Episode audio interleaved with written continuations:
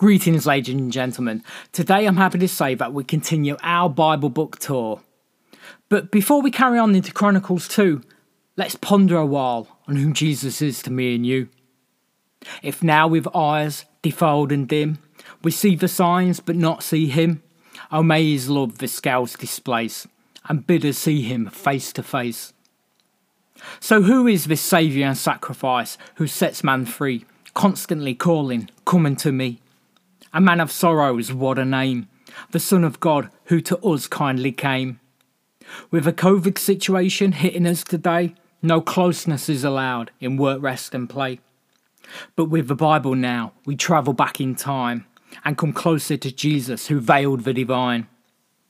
It would be a shame to read this Bible book, yet miss the message. That would suck. Not to know Jesus personally when his grace and salvation is so full and so free.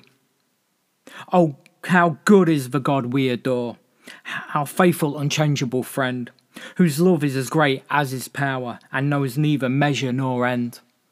So Christ made man in his image, and he walked with his Maker. Their connection is pure, he's not a lawbreaker. Adam's alive through the Father, Spirit, and Son. No undertaker is needed. Eternal life sure sounds fun. Things are going good. That's before Genesis 3 ignoring God's word, they eat from the tree. He saw me ruined by the fall, yet loved me notwithstanding all. He saved me from my low estate, his loving kindness, oh how great.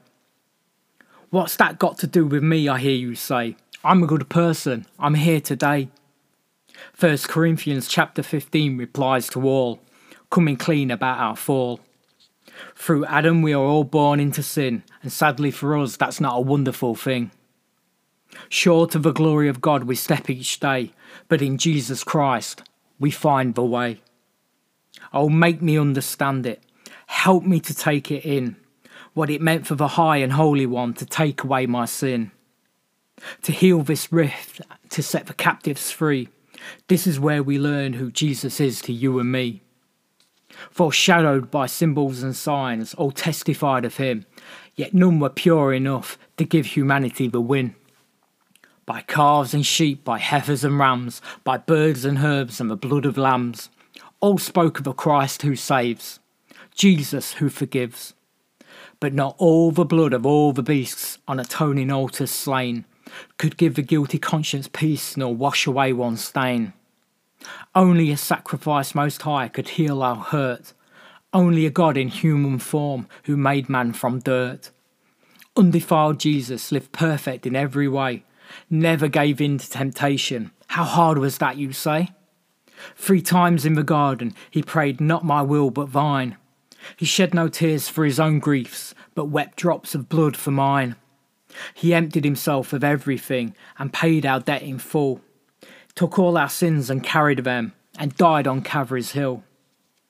Gone my transgressions, and now I am free, all because Jesus was wounded and died for me. Recovery from ruin through the High and Holy One, dying on the cross, declaring it is done.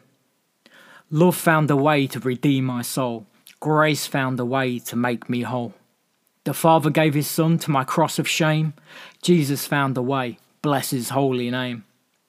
So the Bible book of Isaiah gives further insight in chapter 53, describing a God who Jesus is, a friend of humanity.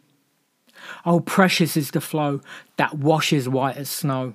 No other font I know, nothing but the blood of Jesus.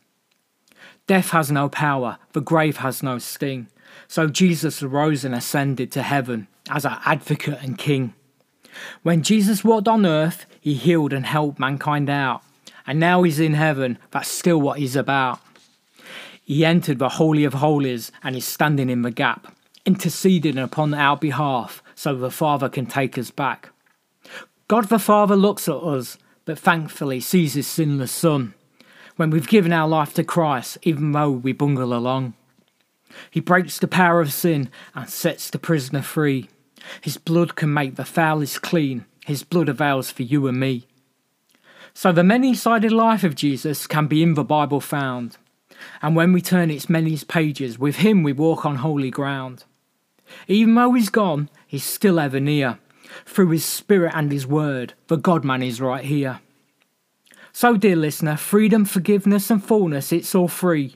When you get to know Jesus, you will soon see. No matter what we've done, no matter how bad we feel, Jesus is always there. He thinks you're a big deal. Finally, the Holy Bible speaks about it much better and much more than me. Open up that brilliant book and give it a look see. So, who is Jesus to me and you? Why not answer that by knowing him through and through? The next step is yours. What will you do? The answer? Well, I guess I'll leave that up to you.